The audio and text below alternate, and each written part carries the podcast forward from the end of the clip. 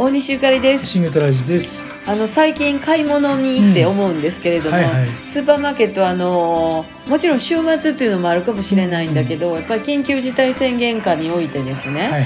あの本当に1人か2人ぐらいで皆さん来てらっしゃるんだけど、ご夫婦でうん。あの私らなんかよりちょっと先輩ぐらいのうんご夫婦で来てらっしゃる方とか、うんあと男性だけとか、うんあの今までの感じとちょっと違うイメージの,、うんあの買い物客の方のお話ししてることとかがうんちょっとふっと思ったんで、うん。あのお話ししたいなと思うんですが。はい。あのまあ、初老のご主人と、うんそしてあの奥さんと2人で買い物なさってて、うん。であの揚げがあったかしらとかお豆腐どうやったかしらって奥さんが聞きはんねん。うん。旦那さんに。うん。であったと思うよみたいな。あと、うん。今日大丈夫なんじゃない？みたいな感じの会話してはるんですよ。旦那さん答えてんのね。そう、ん。普通は逆やったりとか、うん。あの正直ご主人は、うん。あの荷物持つだけぐらい。の感じが多かったじゃない、それがなんかあの冷蔵庫に何があるか把握してらっしゃるご主人がうん。結構いらっしゃって、トラちゃんもそうやねんよね。そうね。洗剤がもうすぐなくなるよとか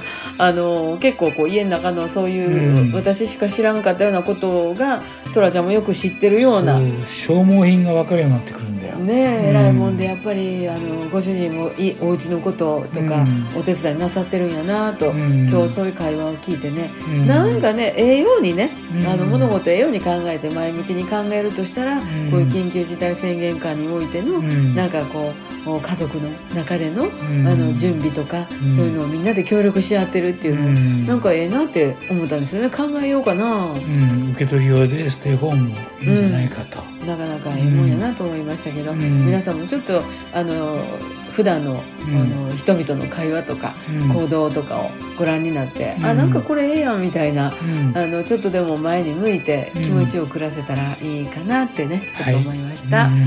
また明日大西ゆかりと。でした。